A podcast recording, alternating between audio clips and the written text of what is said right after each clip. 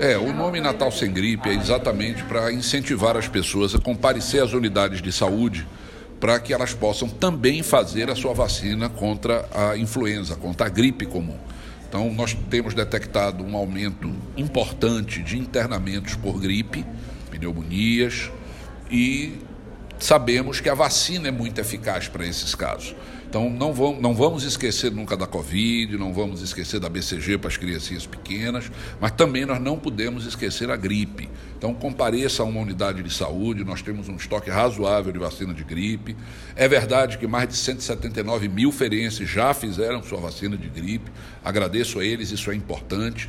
Mas a você que não tomou sua vacina de gripe, antes do Natal, vamos afastar essa doença também da nossa vida.